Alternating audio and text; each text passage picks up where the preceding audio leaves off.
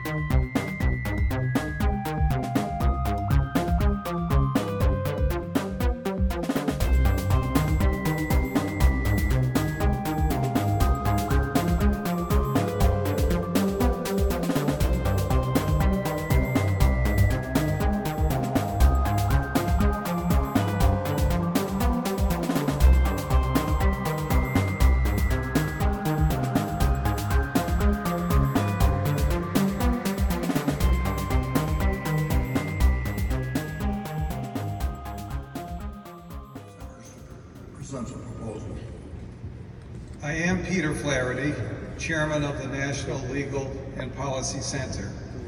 If we had an independent chair, the company would be less identified with Mr. Buffett's political activities. He's donated tens of billions to the Bill and Melinda Gates Foundation. As Bill Gates explained when the company was still together, although the company bears our names, basically half our resources have come from Warren Buffett. If woke culture is the disease, then philanthropy is the virus. The Gates Foundation bankrolls the teaching of critical race theory around the country, including that math is inherently racist. The Gates Foundation offers a gender identity toolbox, which asserts that gender is a result of socially and culturally constructed ideas. This is a lie. Gender is not a cultural construct. It is a genetic and biological fact.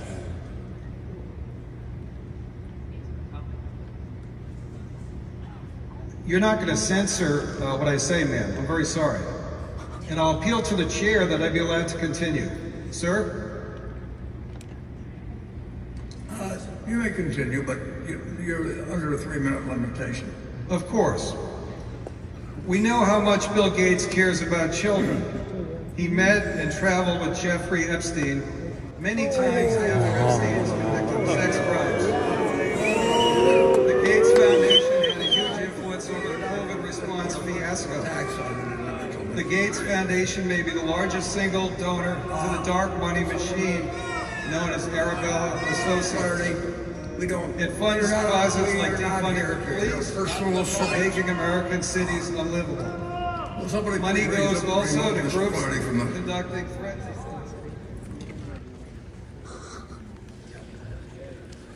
science.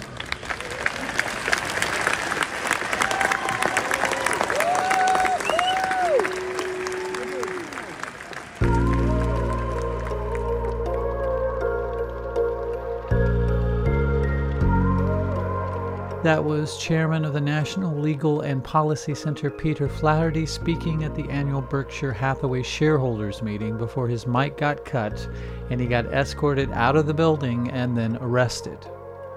What caused the kerfuffle was when Flaherty started alluding to the Bill Gates-Jeffrey Epstein connection. But the real reason that I began with this clip was because of what he said about the Gates Foundation funding the CRT and the gender identity narrative. Once again, you have billionaire philanthropists funding divisive and extreme leftist politics to further divide us into more and more categories.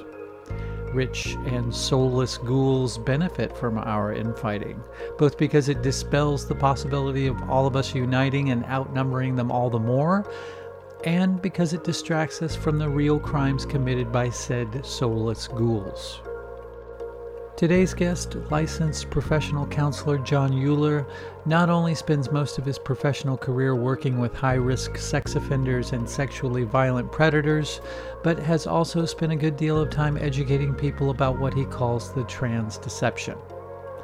I start off the conversation by asking Jon about his background and what he does for a living. I'm a 30-year veteran in counseling. I guess I'm quite put it that way, but I've been doing therapy for about 30 years. Have three areas of specialization or three populations that I work with. One is survivors of sexual abuse, especially those that have been more severely traumatized, what we might call complex PTSD. The other is kids in the system. And again, you'll have to forgive my voice. I'll try to work with it here. The most severe cases, this was out in Southern California, so worked with the highest level of severity of kids, either a step up or a step down from psych hospitals. And then working with men that were in prison. So for 11 and a half years, I spent time on psych staff in the Pennsylvania Department of Corrections. I was recruited to start, so that was not a part of my plan. I had never planned on working in prison. I was made an offer, too good to be true, which turned out to be true, but the Department of Corrections had to start by virtue of a lawsuit from the ACLU. They had to do something with mental health inmates that they were warehousing in long-term solitary, because that'll really cause problems. Very few people are in prison for life. Mm-hmm. So the majority of people in prison are coming out onto the street, back into the community. You technically can have somebody step right out of a solitary confinement environment, give them a Glad trash bag, and put them on a bus. Yeah. That's a dangerous situation for all involved. So they needed a way to get them out of solitary into general population so they could make that transition.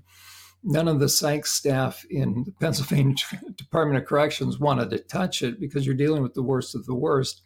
And they were almost going to go on strike. So anytime somebody has to hire from without in a state system, you know something's going on. So I ended up starting the nation's first intensive treatment program in long-term solitary confinement. It was a very unique experience, and through that I accrued more clinical contact hours, boots on the ground hours, than any psychology staff member in prison, than anyone in the US or Canada. So there's a claim to fame for you. But so that was my world. I then headed up one of their specialized forensic sex offender treatment units for high-intensity sexually violent predators. So I oversaw treatment for a year. Pennsylvania Department of Corrections flew Dr. Robert Hare out for specialized training for a few of us. He is the author of the PCLR, the Hare Psychopathy Checklist. That is the gold standard of forensic assessments for psychopathy. So I'm certified in that. I then continued to do regular kind of groups, not just sex offender treatment, but I continue to do high and low intensity sex offender treatment. But I did regular violence prevention, thinking for a change, some of the other kind of groups. I was also the institution's for staff, their suicide prevention trainer, one of those. And I've done hundreds of parole psych evals, especially for sex offenders, done risk assessments. So I'm very steeped in that world.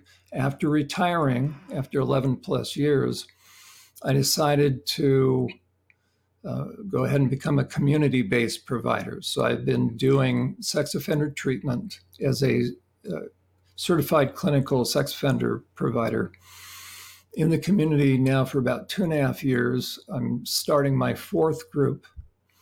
I'm going to have 2 on Saturdays, and we have 2 during the week, getting close to 50 men. So I've had now experience with both in prison and then men outside of prison. And then I do regular kind of counseling. I like that. I do teletherapy during the week. And then I have my own podcast that deals with regular counseling topics on Friday nights. And then I have 3 websites. One is churchprotect.org. That was my training site because that's my number one concern. I speak to the issue of the trans deception, but my number one concern are churches, because the most sophisticated of predators will specifically select churches. So churchprotect.org was my training site for churches. I then wanted the focus to be more on survivors, so I started a second site called survivorsupport.net. And then recently, we started a site dealing with the trans movement. And the goal is to unmask the trans movement. So the name of the site is unmaskingthetransmovement.com. We have a BitChute channel. I think we just started a Rumble channel, and we have a YouTube channel. I also have a blog, jumping back to the predators. I have a blog called survivorsupport.us, and that's my blog. I have a lot on there about predators. Also on churchprotect.org under Truths, there's a lot about my background, the research that I did. I'm not published yet. When I have time, I'm going to publish. But I have not peer-reviewed report. I have professional peer reviews on there in the form of emails. So if anybody wants to see my work, evidence that I really do know what I'm talking about, and commendations from the highest levels of the Pennsylvania Department of Corrections, they can go on and see that. And I was the first psychology staff member in the U.S. to blow the whistle on inmate abuse that brought about an investigation by the U.S. Department of Justice. And I'm the reason why they no longer use solitary confinement for mental health inmates. So I guess I have that as my background as well. Wow. Excellent. Amazing. And impressive. So have you had any experiences yourself that brought you to these issues, or did something else bring it to your attention? Fortunately, no, I myself haven't. I've worked in all sorts of settings. And it was while working in a private inpatient program. That was my first introduction to trauma. I had never, if somebody had asked me what some of the worst things you can do to somebody, I wouldn't have come close. Because fortunately, I did not come out of an abusive background. And I think when we're dealing with the subject of trauma, oftentimes for those that have had, we'll just use the term relatively normal, but what is that? Mm-hmm. It's a setting on your dryer. But if you were fortunate enough to be raised in a home where it was relatively normal, then your perspective is shaped by that. And so you will, because you're normal then, or we come from our perspective, we're going to project onto others that is how family life is. And I'm here to tell people that is not how family life is. That is really the minority. But if you don't know what goes on behind closed doors, you can't conceive of it. So there I was. And at that time, I had planned on vocational ministry, but it made a change. So I can tell you in the church, within Christian churches, people are clueless, except the survivors that are sitting in churches. Usually perped on by an elder, quite frankly. So I'm working at a psych hospital. It was my introduction. I'm being trained. And we're in a group that was called venting. Well, that's where you finally get in touch with your feelings. Right. and something had triggered one of the patients and they curled up in a fetal position. Now, really what happened is they were dissociating at that moment, mm-hmm. but I wasn't trained in it. I went to Cal State Fullerton for marriage and family counseling. They also had a school counseling track. They had no courses in trauma. So I was seeing something. I had no place in my cranium to understand what was going on. Mm-hmm. And I watched the therapist, who was very adept, worked with the patient, was able to bring her back. And that's when I knew I hadn't got, how's that for English? I didn't have clue one when it came to really understanding what people possibly have gone through. So that was my awakening. I began working with then deeply wounded people, and my heart went out to them, but I also began to find that I was very effective. And so in a counseling agency, so along with inpatient, we had a counseling agency very close in proximity to the hospital, and a number of the patients then would come see us. And I guess words started to get out among the staff that that was now sort of my niche. So I didn't seek that out, but I started to have more and more clientele, the majority of them women, who were survivors. My master's thesis was in eating disorders or disordered eating. And so I was already beginning to think about the impact of family origin. That's what I looked at. That was there dynamics within the family of origin that affected emotional eating.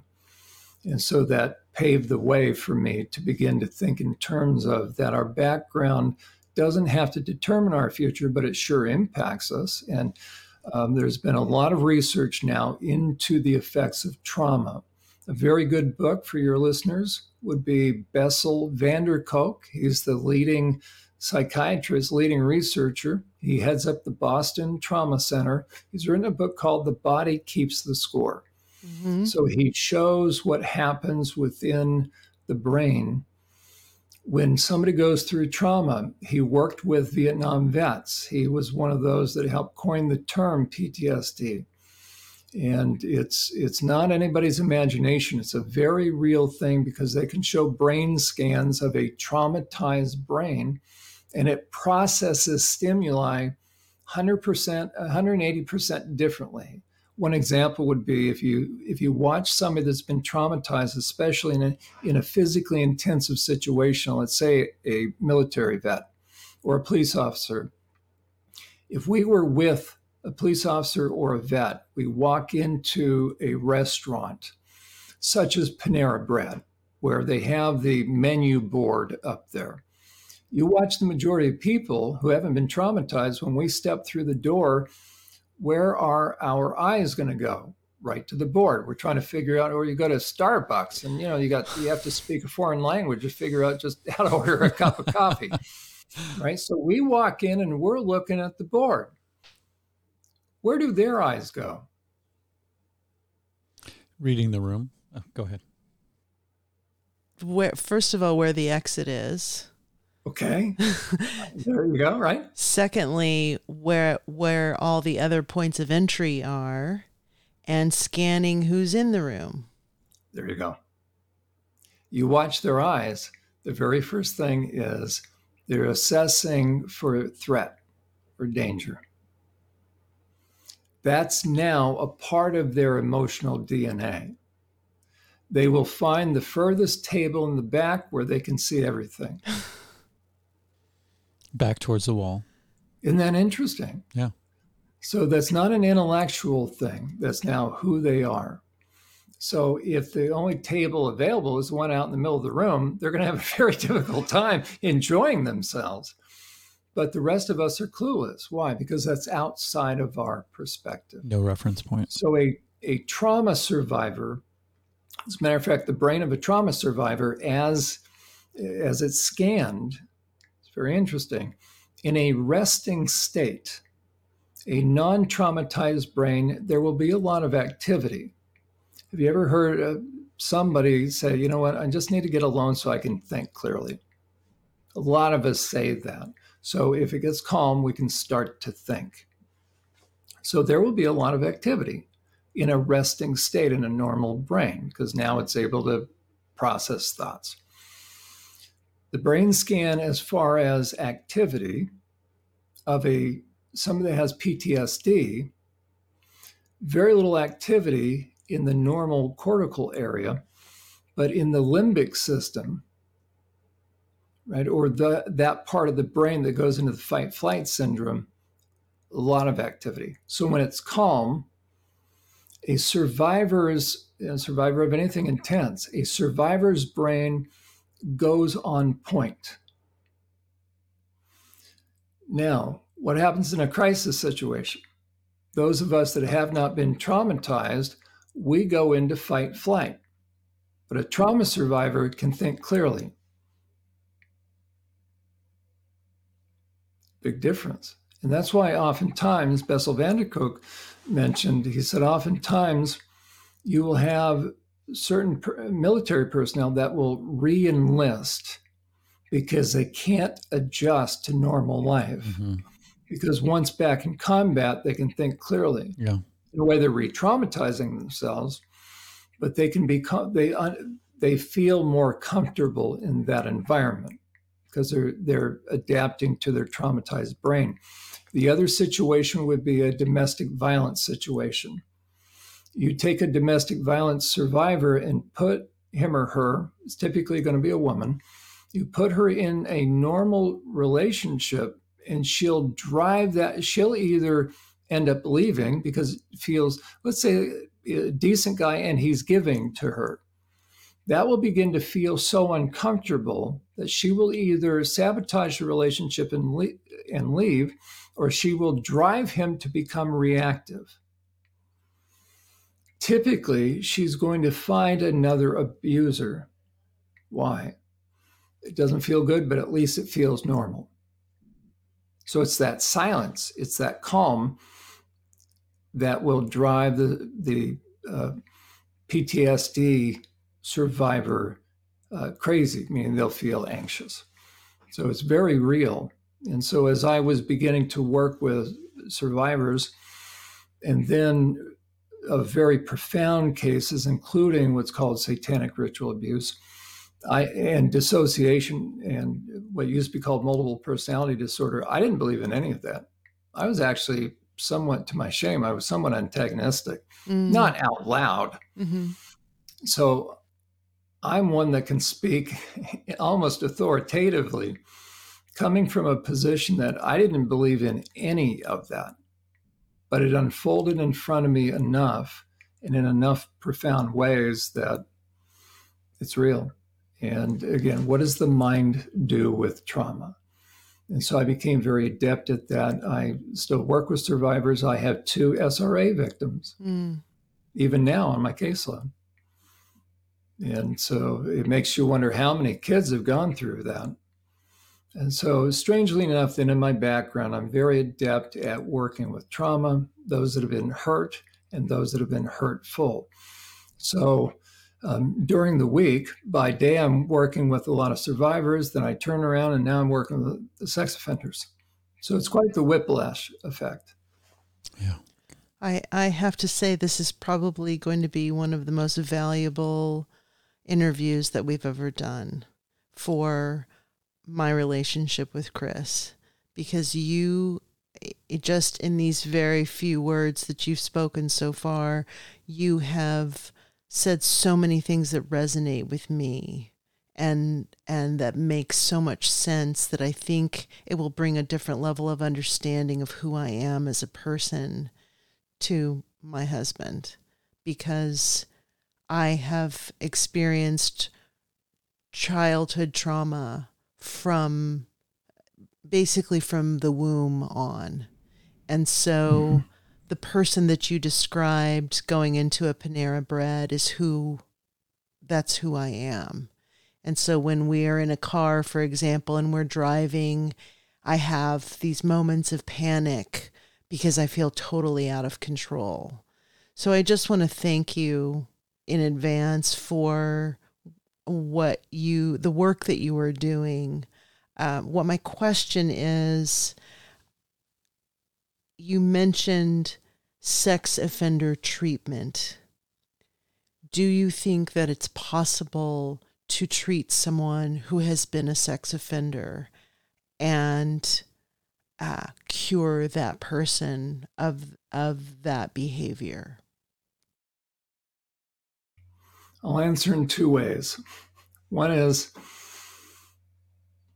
yes, because I'm a sex offender treatment provider. What goes on in my mind and what do I know? Very few. Very few. How? What percentage? Very, very, very low. By the time a guy gets to a point where he offends, he is in the process of becoming different, eventually into deviance, and I can describe that process. So that ultimately, by the time I'm working with guys, I can have in one group guys that have run the gamut. I believe there is 8 categories of sex offenders, ranging from, and the inmates actually use this phrase, and I thought that's a pretty good phrase to describe them, the young and the dumb. Because again, what does it take to get the label of sex offender? Well, you have to get arrested. That means you've broken a law. What range of sex offenses are there? There's a lot. There can be, or you have, let's say enough of an age difference.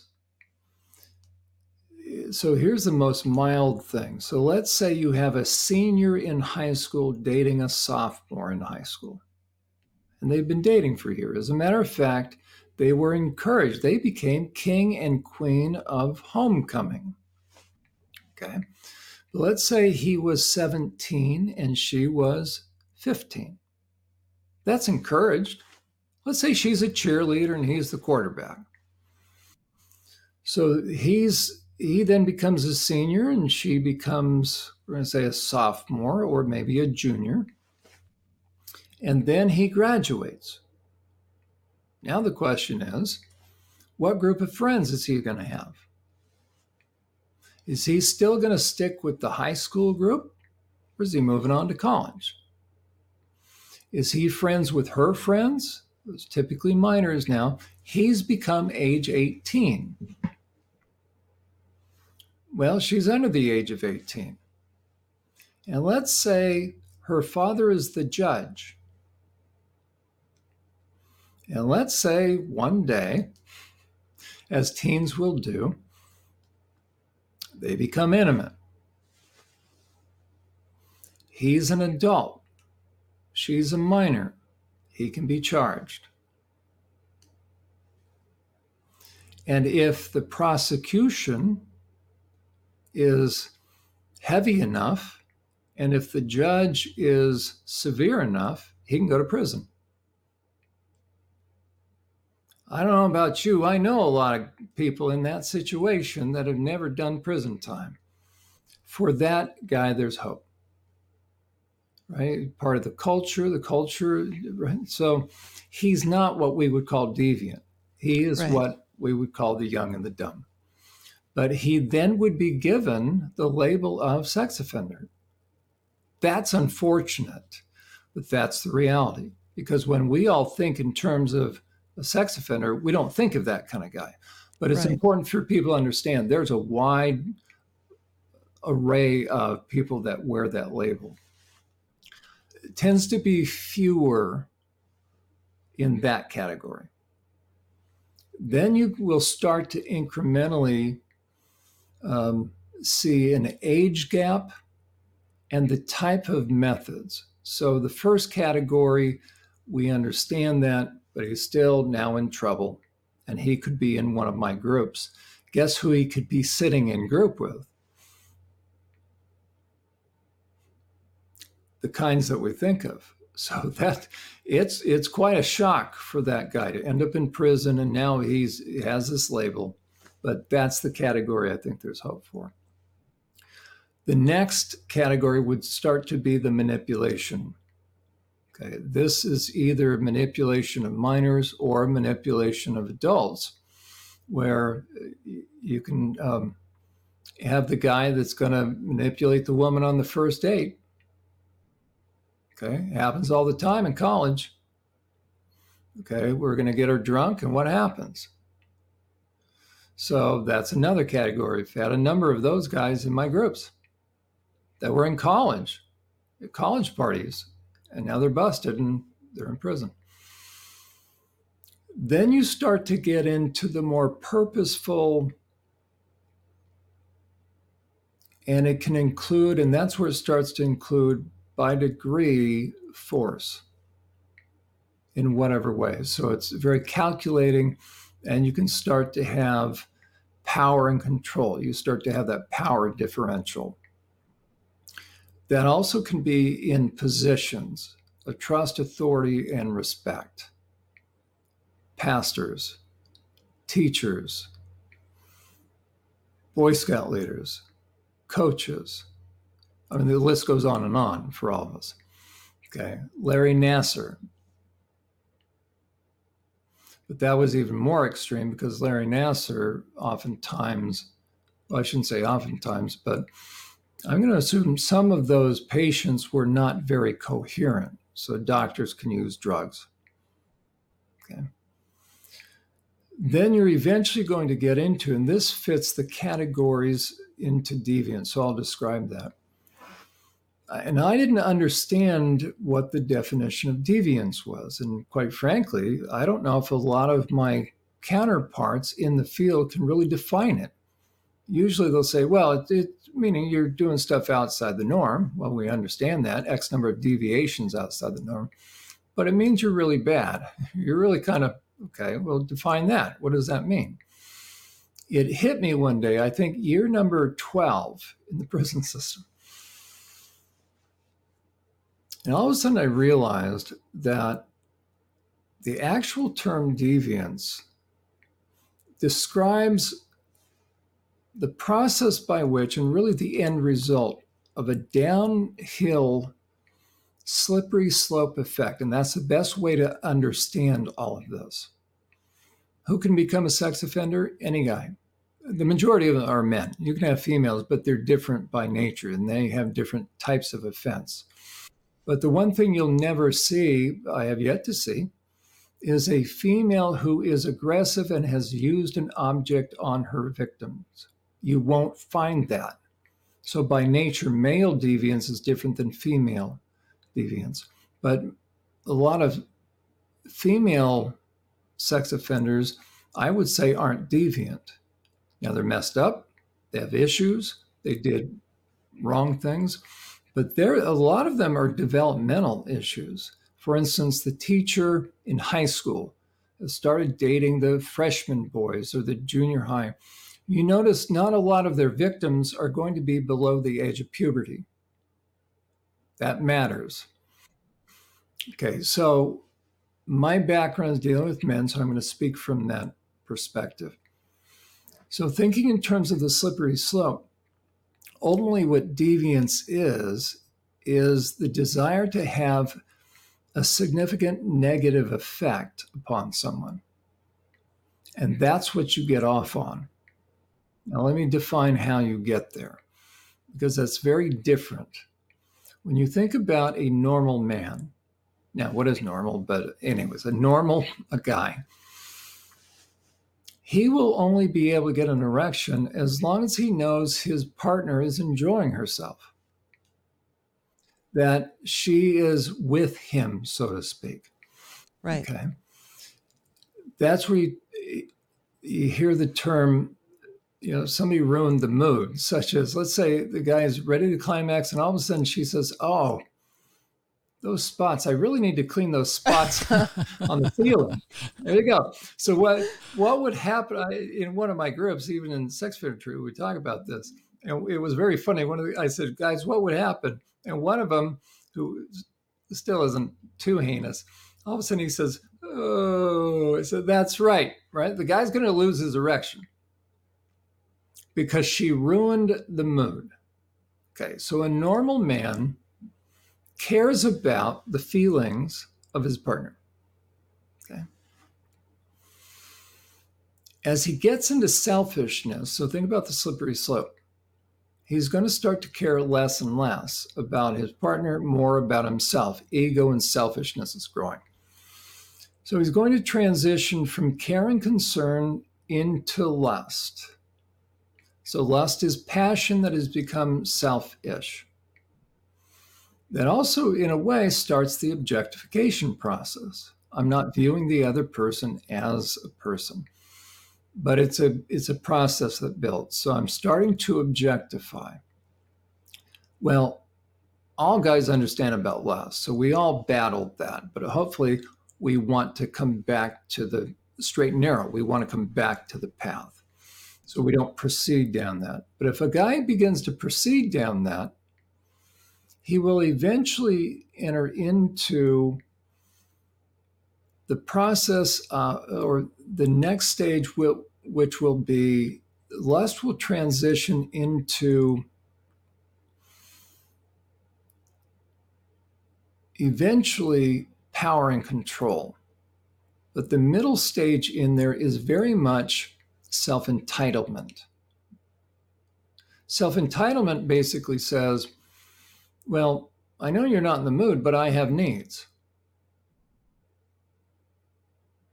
That means your wife ain't along with you. She's not in the mood, but you don't care. How many guys will say, you know, how many women have to pretend to be asleep and the guy's still going to have sex with her? That's really bad. And that's why she feels used. The next stage will start to then be the power and control.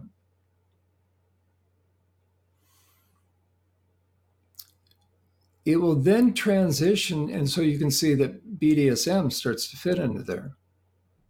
Okay? So already, you know that somebody that's into the BDSM stuff, the kink stuff, they ain't normal.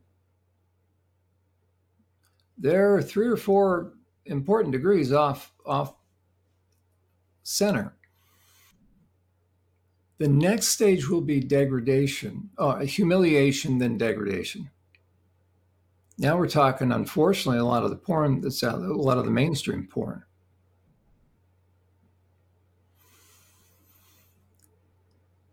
As a guy transitions from that point, this is where deviance starts. You've gone from power and control and humiliation now, and think about a guy's ability to have an erection, where a normal man has to know that his partner is enjoying herself. Now he's still able to get an erection all throughout those stages. By the time it's humiliation, what is that about? You know she's not enjoying herself. If I'm whipping my partner, you really tell me that's enjoyable. Something has happened. I'm now transitioning into deviance, which is I am now getting excited over the negative effect I'm having upon you. That's not normal. And it's building by degree. And what I would say is, as that is happening, a person is changing into a psychopath. There's 2 kinds of psychopaths, white-collar psychopath and bloody psychopath. The kind that comes to all of our minds is the bloody psychopath. For every one bloody psychopath, I contend there are thousands of white-collar psychopaths. Totally. Psychopathy is narrowed down to 3 key issues, and it all comes down to this: conscience.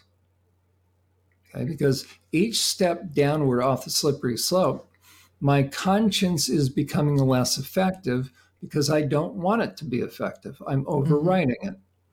I'm hardening my heart. I'm creating a callus. I'm cauterizing. It's becoming petrified. There's a lot of different terms that are used, quite frankly, in the New Testament. It's very interesting. Think about cauterizing a wound. I'm deadening the nerve endings. Right. So that what I used to never be able to do, it used to bother me. I used to be convicted by my conscience. That doesn't bother me anymore.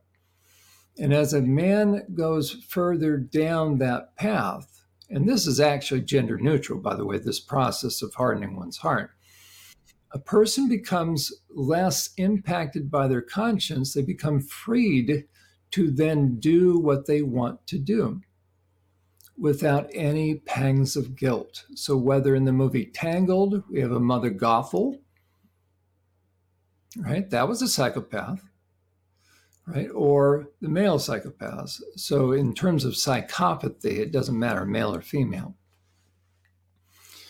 The brain scans of psychopaths, somebody can go online and actually look at the brain scans, look at images of that. They're very different in this sense, where empathy and remorse should tend to light up for a psychopath that doesn't. Empathy and remorse are very visceral responses. You don't have to think about that. So they put a bunch of psychopaths out of from prison. How'd they know? They matched their offense. Right. If you can do heinous things to someone, clearly heinous, then you're probably a psychopath. They ran through brain scans. Robert Hare was the first one to do this. And they showed the different patterns within the brain as far as the heat and resonance and what activity. And what they found was for the psychopath, it's very different than a normal person. If anybody's familiar with the New Testament, the book of Romans talks about God gave them over to a reprobate mind. There's three times it says that. There's a progression. The term reprobate is a metalurgy term, meaning it's no longer good for its intended purpose. So you have to toss that piece of metal out. You're not going to build a bridge with it. Our minds, that's different than our brains and our IQ, right? Psychopaths are the ones that I'm concerned with. They're very smart. James Fallon uses Bill Clinton as an example. He's 100% correct. Robert Hare uses Bernie Madoff of the NASDAQ. He made off with everybody's money. Okay. Psychopaths are very smart, generally speaking. So it's not dealing with IQ. It's dealing with, in a way, values. Our minds were designed to place a high value on people and a low value on things in terms of loving people and using things. As I go downhill, as I'm hardening my heart, as ego is growing, as I am changing little by little, that process of loving people and using things begins to get inverted to where it will become permanently fixed to where you love things and you use people and you like it that way. And you never want to be any other way than more of what you are. Welcome to the world. How about the world of finance, the world of politics? Exactly. Right? Dog eat dog. Use people as you can, right? And so that's why I say we're around psychopaths all the time. The smarter they are, the less you'll know they're a psychopath. But psychopaths also have one quality. It's called impression management. Totally. When Bill Clinton went to the funeral of Ron Brown, the Secretary of Commerce, who, in my estimation, was murdered. The plane went down. It was a clear day. They said it was a foggy day. Okay, so Bill Clinton goes to the funeral of Ron Brown, and there's a clip that caught this on the news. He's walking out of the church with Tony Campolo, who was the representative evangelical. I think the guy's a fraud, but anyways, he was the representative evangelical. Bill used him as a prop. So you have a religious leader walking side by side. They're talking, Bill Clinton and Tony Campolo. Now picture this. You've just been to a funeral. You're about 25 paces out of the door. The service has just gotten over. Bill Clinton is on the left. The cameras are on the left. Tony Campolo on the right. Bill Clinton's looking to his right. Bill Clinton doesn't see the cameras. No, I'm sorry. It's reversed. Okay. And the reason I reversed, is Tony Campolo doesn't see the cameras. They step out. Bill Clinton's telling a joke. Tony Campolo is with this joke. They're laughing.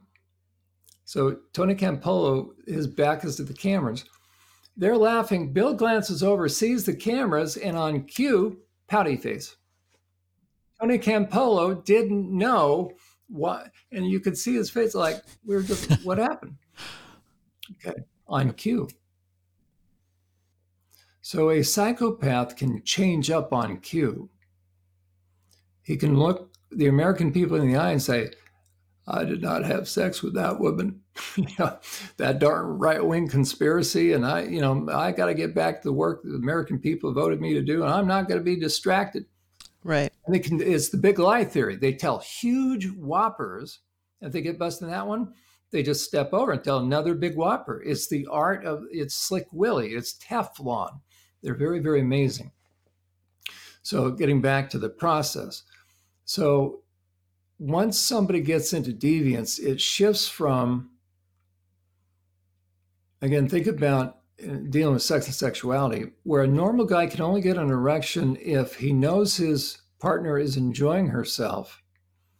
As you go downhill, the person that you're with is not enjoying themselves. It's enjoying themselves less and less, but you're still able to maintain an erection. Then it eventually gets to, and here's where deviance comes in. It eventually shifts after the humiliation dimension is now going to be all about the kind of negative effect you can have on someone. That's how you end up, for that kind of man, getting an erection. And he can only get an erection. Now, I have an example of who this person is. I would say that's Harvey Weinstein. Yes, absolutely. Now, here's someone who was in probably every sex worker's book across the United States and did not want to be with sex workers. Who he wanted was women who were repelled by him, because he has such a sense of self-hatred that how he gets off and what he gets excited by is the revulsion of these women and having power and control over them. Right. But Hunter, what I would say is you're spot on, but I would suggest you reframe it. He has such a love of self. Interesting. Self-entitlement. Interesting. So here's the thing. The further someone goes down, the better their self-esteem gets. Now, it's not normal, but how do you have to feel about yourself to believe you have the right to transgress somebody else's boundaries? That's interesting, because you feel right about yourself. I was considering his family relationship, and he was someone who was very deeply loved by both of his parents. He manipulated all of them. So that makes sense that he actually has this overinflated ego. He feels like he's the most powerful man in Hollywood, because he is the most powerful man in Hollywood. And so the revulsion that he is creating in these women is actually arousing to him. There you go. And as a matter of fact, that's one of the myths. If somebody wants to go on and see the myths that I've written down and truths that I found out over the 11 years while working with the guys in prison, they can go on to churchprotect.org and you'll see the two tabs. I recommend you go through those, because there's a lot of what I call urban legends that have been in the literature because of flawed methodology. And what I mean by that is, and I wouldn't have understood any of this, and I wouldn't have believed what I'm going to say if I hadn't worked in a prison. It was brand new to me, didn't want to work in it. That wasn't part of my long-term plans. So there I am working in a prison, had worked extensively with survivors. Now I'm working with the people that caused survivors. So I have my own vicarious trauma. What do I do with it? I channel my anger politely into writing reports, and still objectively. But I also knew that I had an opportunity, because a lot of my coworkers on psych staff had planned on, at some point in time, had planned on going into the prison system. And I found out about their backgrounds. They started to share it. Very, very different. They came out of the hard sciences. A lot of biology, one accounting, okay, I came out of the counseling field. Well, if you come out of the counseling field, ideally, your goal, you want to view people as having the potential of growth and you want to, and healing. Mm-hmm. So you're always looking at pro-growth kind of stuff and woundedness. Mm-hmm. If you come out of the hard sciences, basically you're going to view people as hardwired. Mm-hmm. And that's why they wouldn't put any extra time, effort, or energy into working with the inmates. It's just very functional. They would approach treatment that way. Sex offender treatment. So they have their manual, they have their book. They go in, open their book, and we're going to have the guys fill out more blank spaces. And they're going to memorize. And how do we know if they passed? Well, they completed the work. Mm. Okay, let that sink in. Okay, so we don't necessarily need proof that they've changed. Like, ask them a process question. Right. How many guys did I deal with that some of them went through high intensity, which is 2 years, and so now they're sitting for parole, and now I'm going to ask them about it. I said, so you completed sex offense. Oh, yeah. Oh, no, right, because they worked it. They faked it to make it. Right.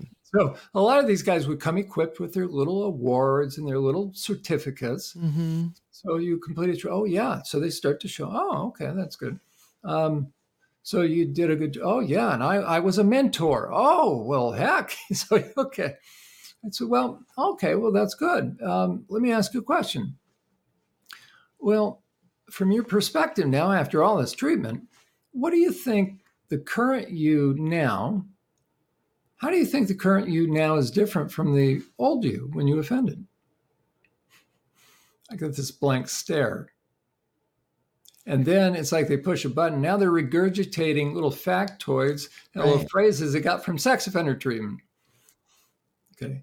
That should concern everybody. Okay. What we want to know is, has a guy changed? Is he broken? Is he contrite? Does he have empathy? Mm.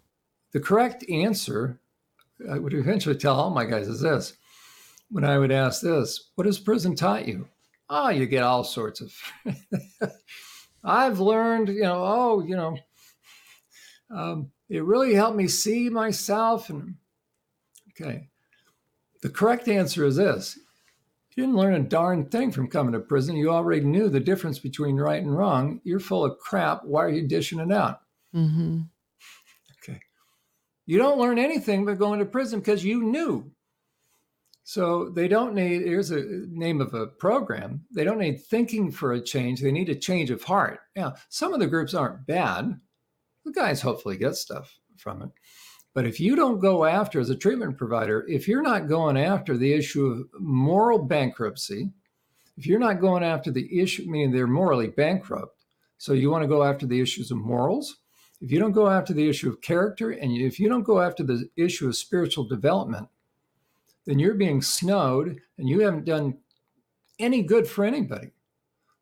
Because none of these guys, I mean, I dealt with the mental health unit. I've dealt with severely mentally disturbed inmates, kinds with the tinfoil hats. So trust me, I understand mentally ill people. And the one thing about a crazy person is this. Here's a quick assessment. If you want to find out if somebody's crazy, ask them. Normal people fear being crazy. A crazy person will tell you, but they'll tell you about the voices. Because inevitably they're going to hear voices because they're psychotic, they're schizophrenic. There's 5 reasons for voices, that being one of them. So a crazy person doesn't hesitate to tell you about their voices, and they'll tell you why you should listen to them. Mm-hmm. And their voices are going to tell them what's true, and that's why you need a tinfoil hat. Okay. And a crazy person doesn't differentiate between in public and in private, as far as if they're going to do something. Crazy people don't pull the blinds down, then perpetrate. Right. So that's one way to know. So other than that, so very few people that ever come to sex offender treatment are crazy. So they know the difference. They knew the difference between right and wrong. So it's not thinking for a change. It's a change of heart. They didn't care. So they have to have their conscience brought back. some are too far gone. So that brings it way full circle back to, Hunter, your original question. How many of these guys can be brought back? You know, I think very few, because I can discern, and there's ways to kind of tell. There's really 10 stages on into deviance. And then after a guy, by the way, gets into the deviant stage, you're going to have, again, at that point, it's the inflicting of trauma. That's the element stage. So it's the defilement, it's the defrauding, the defilement, and the inflicting of trauma. That's what they're getting off on. In terms of pornography, it matches. That's the last thing a sex offender wants to talk about. That's the key thing in sex offending. 100% of sex offenders, 100% of them will have been progressing in their porn use prior to offending. And 100% of child offenders, meaning those that have offended children, are busted with child rape porn. 98% are busted with the distribution or dissemination of that.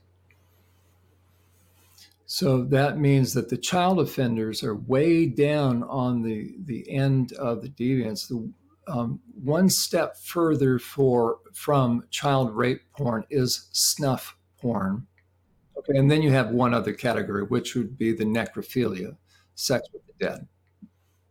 Prior to the child rape porn, all these guys are, at some point in time, will be watching bestiality. So do you believe that they are in the system, that they are capable of refining their skills as sexual predators because there's more of a captive audience? Well, like you have more of an ability to connect with other offenders when you're in prison. Like don't people who have children who maybe are not violent criminals, don't they kind of segregate themselves away from sex offenders in prison? Like, do they stick together? How does that work? Yeah, the most dangerous person to be in prison is a pedophile. That's very true. So most people try to stay away from the pedophiles. The pedophiles know their safety in numbers, and most prisons now will protect the pedophiles because they don't want to get sued. So they have to provide some sort of protection, but things still happen. You're 100% correct. Most criminals, and I think in terms of the criminal mind, if they've kind of crossed those lines, they will spend their time trying to perfect their skills and interviewing others so that they can derive additional skills. When it comes to the sex offenders, and let's say in sex offender treatment, because again, once they get out of prison, they're mandated into treatment. Mm-hmm. My hope is, right, so I approach it that I don't know who's going to benefit. I'm hoping all of them, because then society will benefit and no more victims. The reality is, do I think a lot of them are? No, but I still approach it, still have the same energy, as I'm just kind of casting the seed, so to speak, what they do with it. I think once they're out, they're not with each other, but behind the scenes, of course, pedophiles network with each other, certainly online. Right. I can't tell you how many guys are busted by their agents for having more than one cell phone. Mm. It just cracks me up. None of it's funny, though. Many guys, of course, are found with porn because the agents will touch base with these guys, will make visits out to these guys. And at any point in time, an agent can take their phone, start going through it, and then take it back for analysis. Mm. And it's almost always the guys that I don't suspect. So even though I've been doing this a while, again, not that I don't suspect them, but it's sort of right. Surprising. You think, well, he seems like he's gotten his act together. Right. So, Jon, I am so honored, and it is such a privilege to speak to you. And please, please, please, will you agree to come back? Because we didn't even get through a third of Chris's questions.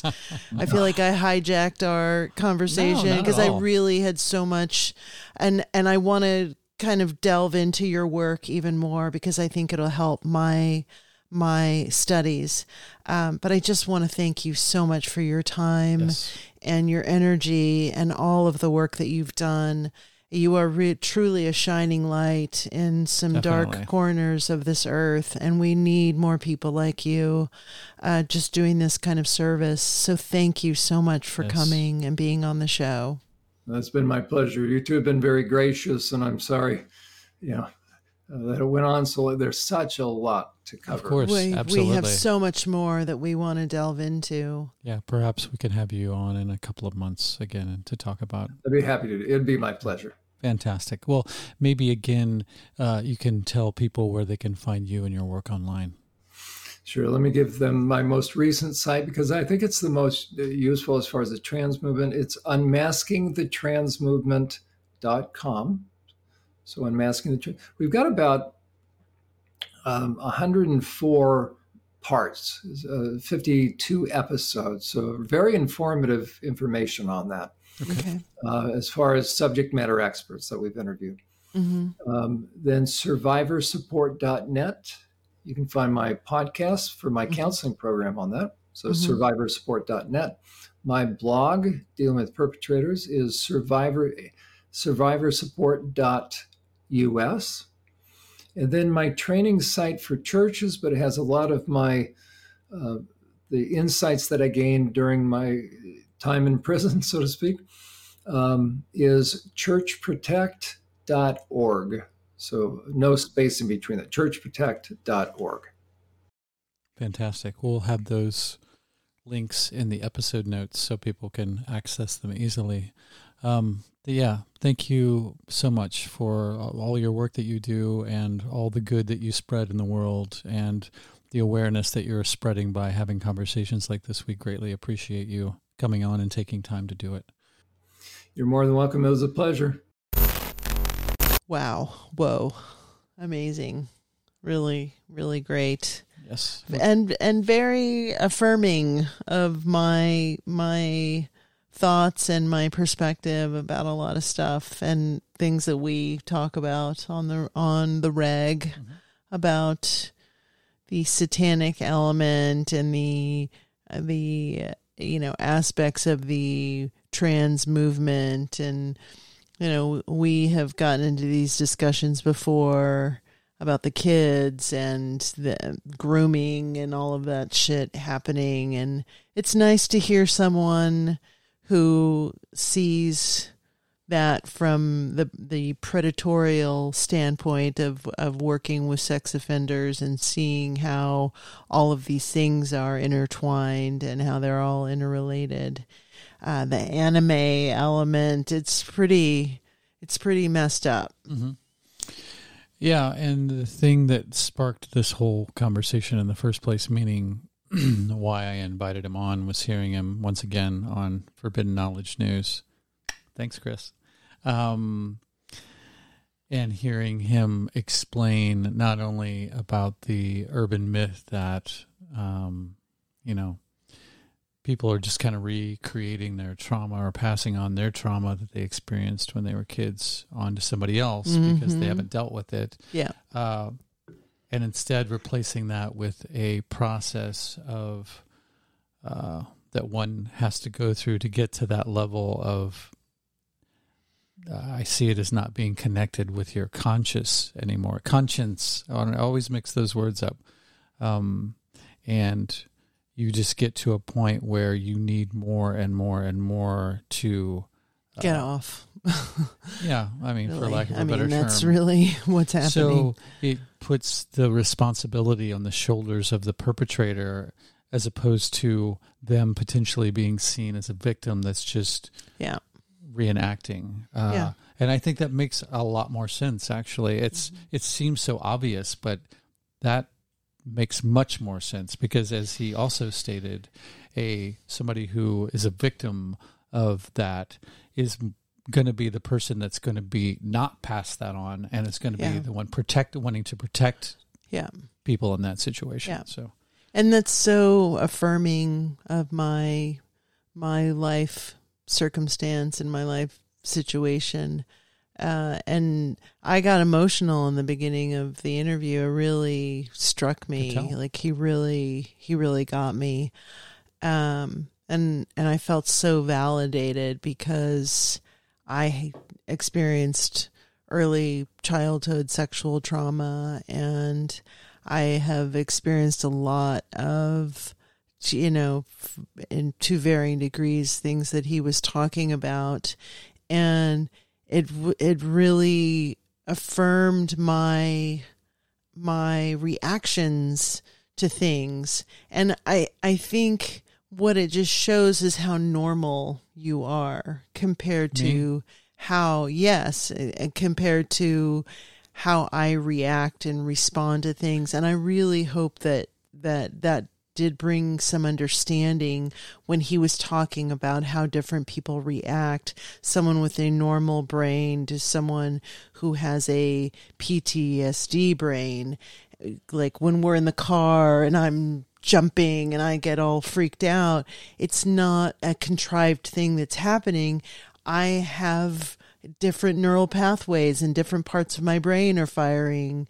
And so what you were doing seems normal to you, but my reaction probably seems overblown. And it's because I'm having some visceral reaction to how you're driving or my fear of some accident or so, because I've experienced those things. Yeah.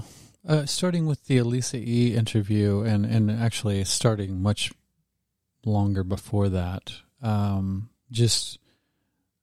going by symptoms of my, or parts of my personality, my self-esteem, the way that I view myself, things, just various things throughout my life, all seem to point to something that should have happened, that would make sense why I'm taking away all of this stuff. So I'm starting to wonder if either I had a normal childhood and all of these things are just, there's different reasons why they're appearing or why they're coming into my view, or I didn't, and what I experienced is so seamlessly buried that it is if I had a normal childhood, because I don't connect with it anymore. Like it's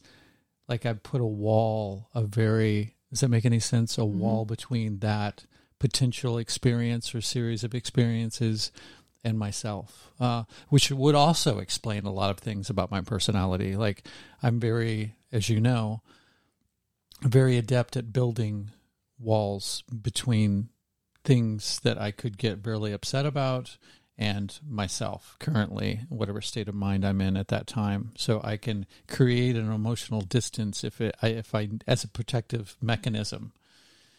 And maybe that's where I got good at it, is protecting something intense that happened.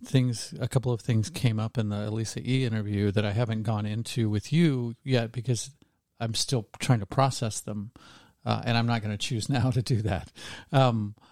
That just made me scratch my head like, well, what?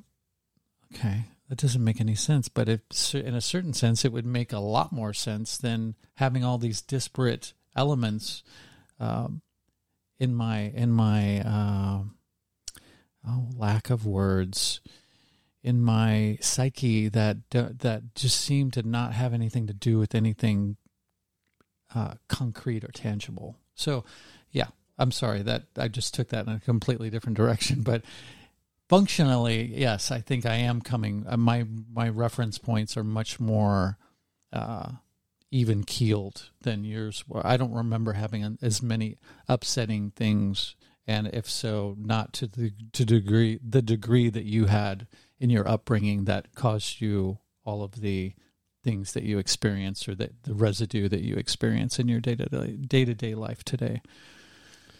Yeah, currently. I mean, I did what he said, which was I didn't become a perpetrator.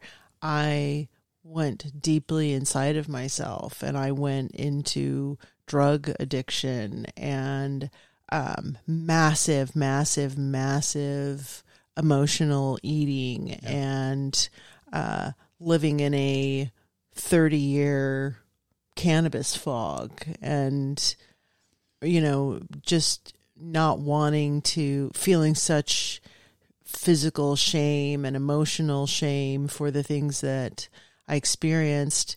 And then, you know, the time that I spent in the sex work world, a lot of that was about trying to work through this stuff and trying to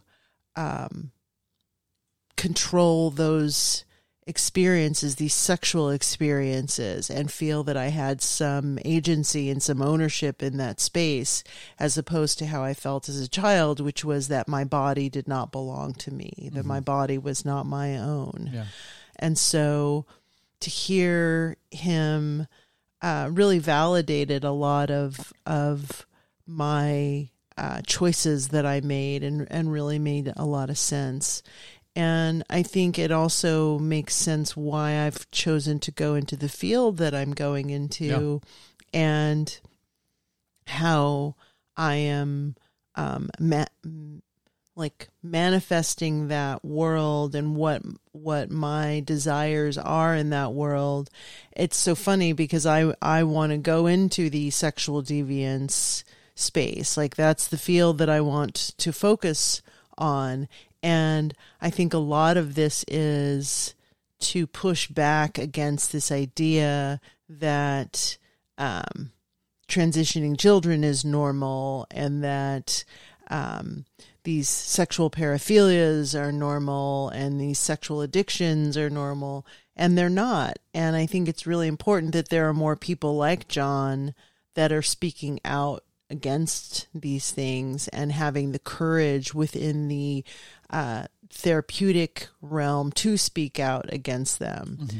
You know, I was thinking about other people that we've talked to who say, yeah, you know, it's good to have these dolls and this is actually going to help society. And it's like, no, it's not. It's the opposite of that. This is a dehumanization of women. And it is this post-human movement that's happening, that people who refuse to have relationships with women are going into that space, as opposed to having these, you know, uncomfortable, clunky relationships. They would rather have something that they can absolutely control and objectify. And there's a danger to that. Yeah, I think that's, if you have the impetus to be in a, I don't call it a relationship, but we'll call it this for the sake of the argument, with an inanimate object, that's red flag number one. And then to just have a hands-off approach to that and just go, well, they're just going to do what they're... I mean, they are going to do what they're going to do. What do you do? Like, tranquilize that person and put them into captivity? I don't know what you do, but I think if they're allowed to simmer in that stew, it's only going to get worse. They're only going to dissociate with real human beings even more, and that's never a good thing. I mean, people need to socialize. I don't care how much of an introvert you claim that you fucking are, or a INTJ or whatever the goddamn different, well, I don't know what that test that you can take is, the psychological test that people that tell about your personality types, but Myers-Briggs, yes. There's some people wear like a badge of honor.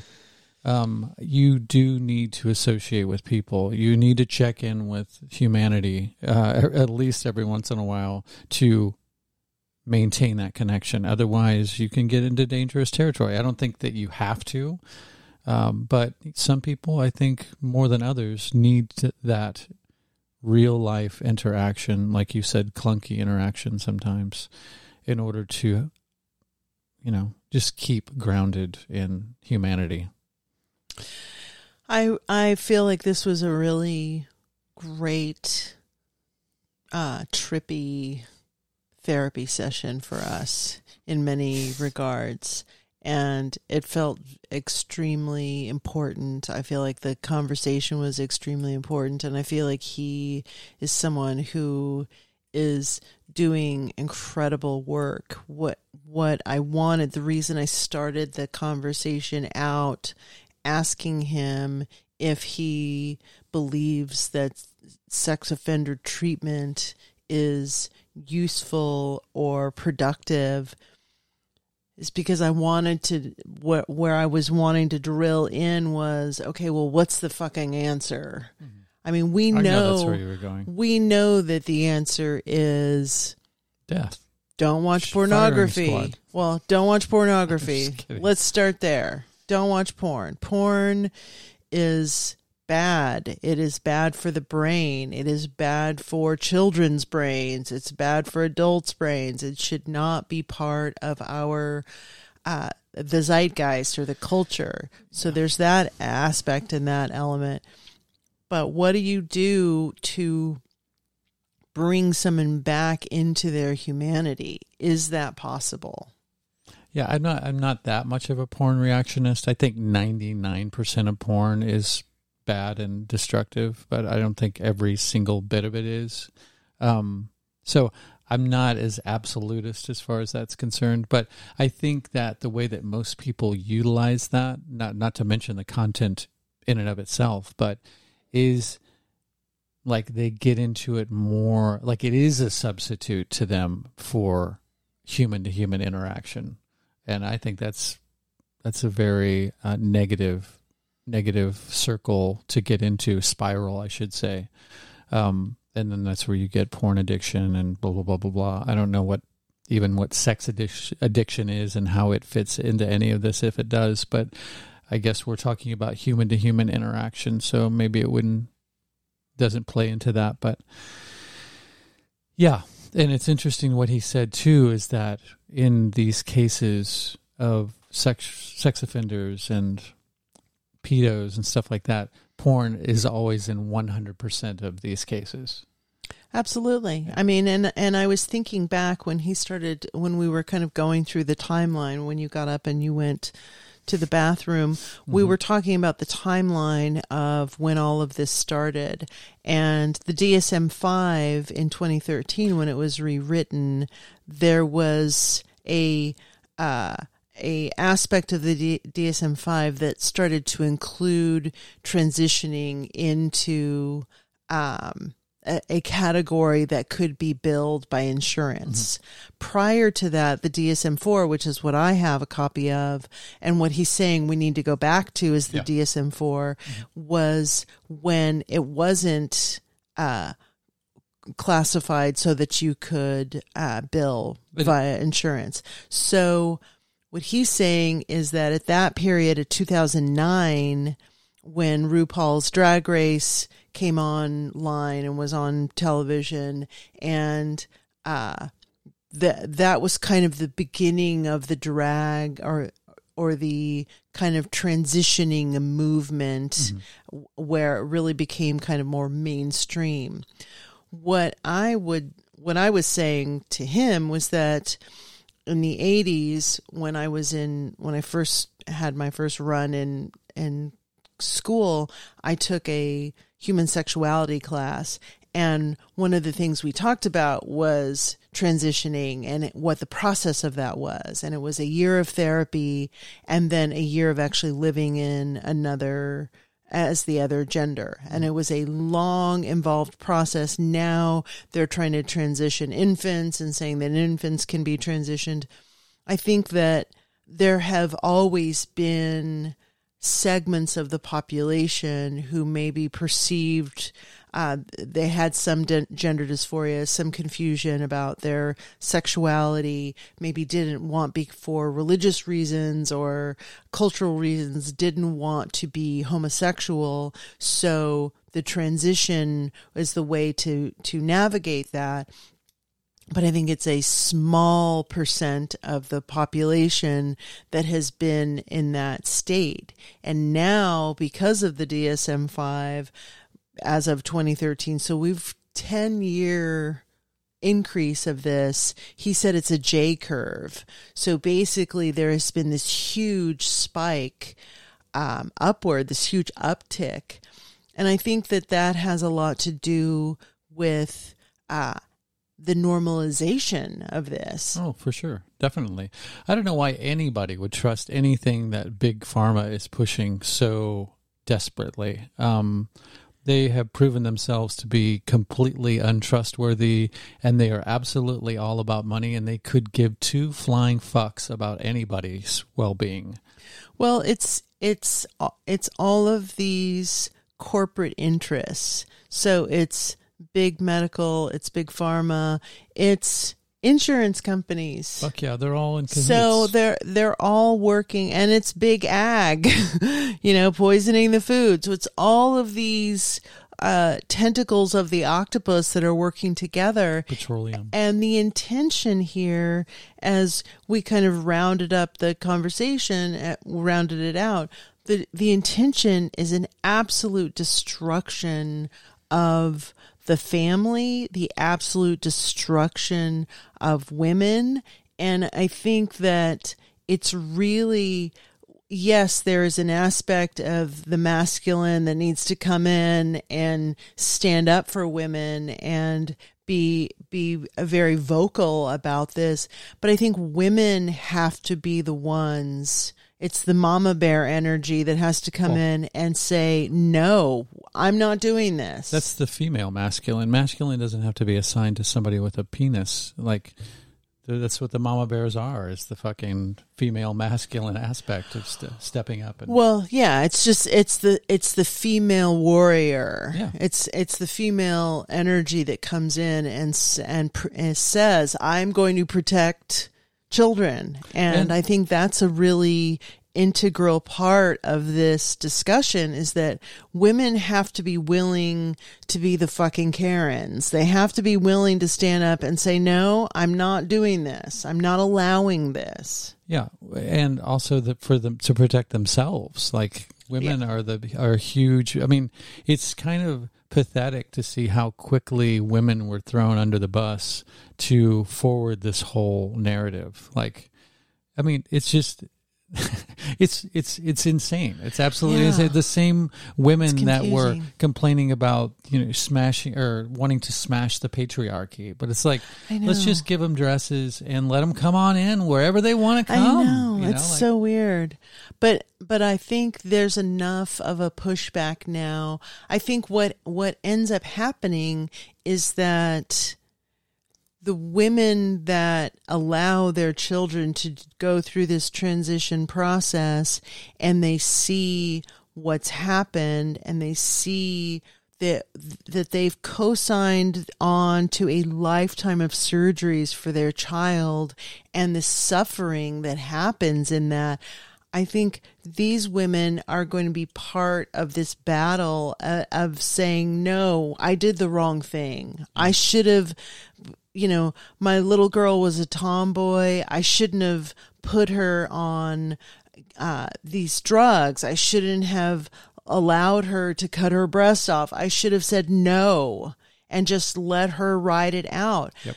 You know, I think that they are going to be the women who have supported the transition movement, they are going to be the ones who really have to step in and say, no, we did the wrong thing. Yeah. And we have to stop being worried about what trans activists are going to say about us saying any of this. Because who gives a flying fuck? I mean, we're stating truth here. It's not my truth. It's an objective truth. And it's science. It's science, yes. It's science. There's two genders. That's science. That's not my opinion. Exactly. If you think otherwise, you're a dupe for the psyop, the ultimate fucking psyop that just branches and goes hand in hand with the psyop of COVID and everything else that led up to it. Like the differing political parties, it's all tied into one another. Why trust any of these fucking institutions? Like, what I'm saying is, I'm saying that with love. Of course. I love women. I absolutely love women. I love men. I absolutely love them. If you have any confusion about your gender and your sex, you still deserve love. Of course you do.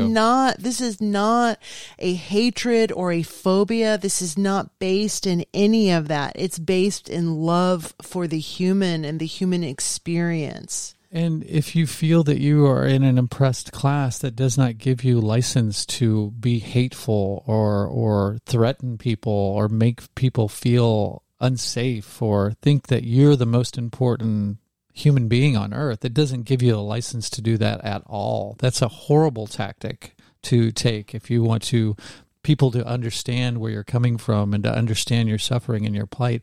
Horrible, horrible tact. Conversations are always the best way. Humanity, humility, and a sense of decency are always the best policy for anybody. I don't give a flying fuck who you are. If you are an intersection of the 6 most oppressed categories that you think of all human beings, you still have to have, it doesn't give you an excuse to be a hateful cunt by any means. All right, so on that note...